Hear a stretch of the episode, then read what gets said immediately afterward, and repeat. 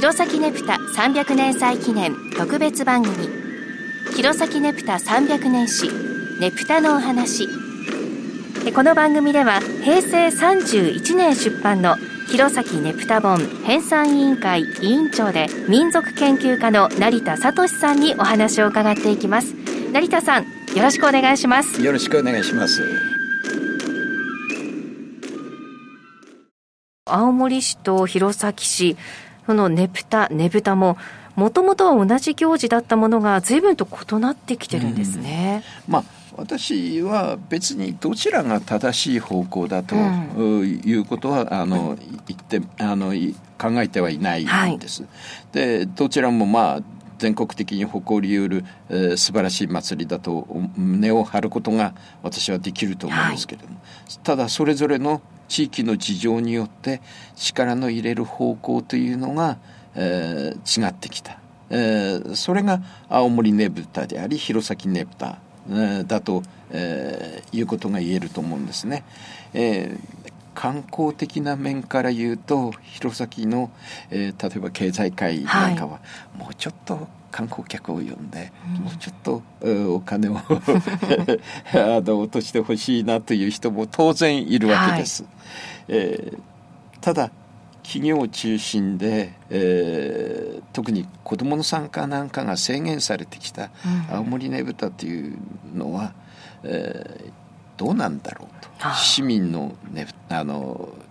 祭りと言えるだろうか、はい、ということになるわけですね。で弘前の場合は、えー、観光的な面からすると物足りないかもしれませんけれども、えー、町内会だとか市民との関わりが今もって強い、うん、私は特に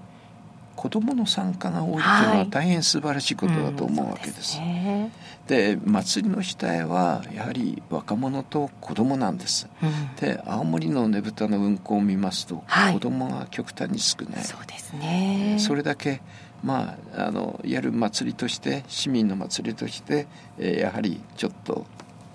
離れてるなっていう気がしますね。そして弘前の場合はいまだに市民の祭りという感じがまだ濃厚に残ってる、えー、観光産業と市民のための祭りそういうのが、はい、なんていうんでしょうか程よい距離感というのがないもんだろうか、はい、今のままがいいのか私は今のままぐらいでいいとも考えてるんですけれども、はい、もうちょっとどちらかに傾いてもいいんじゃないかとかさまざまなおそらく考え方があると思うんですけれども、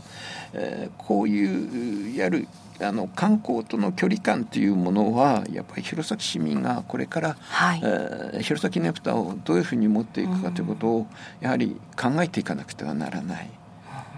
と私は思ってるわけです、ね、自分たち自身で考えなければいけない、はい、ということですよね。あのねぷたについて本当にいろいろとお話を伺っていますが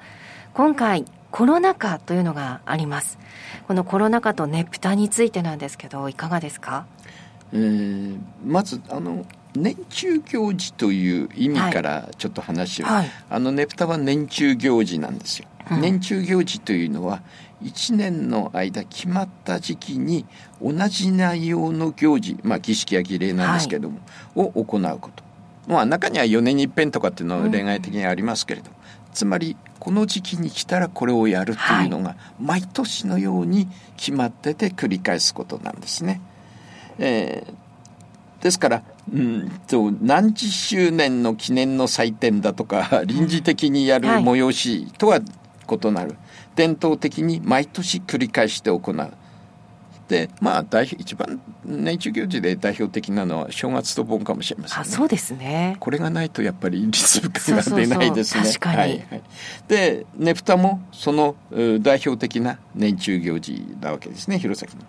でやめない事情に、えー、まあコロナ禍という中断されたことがありましたけれども少なくとも300年にわたって繰り返してきたわけですよ。うん、300年。すごいですよね。それでは今日はここまでです。成田さんありがとうございました。どうも失礼しました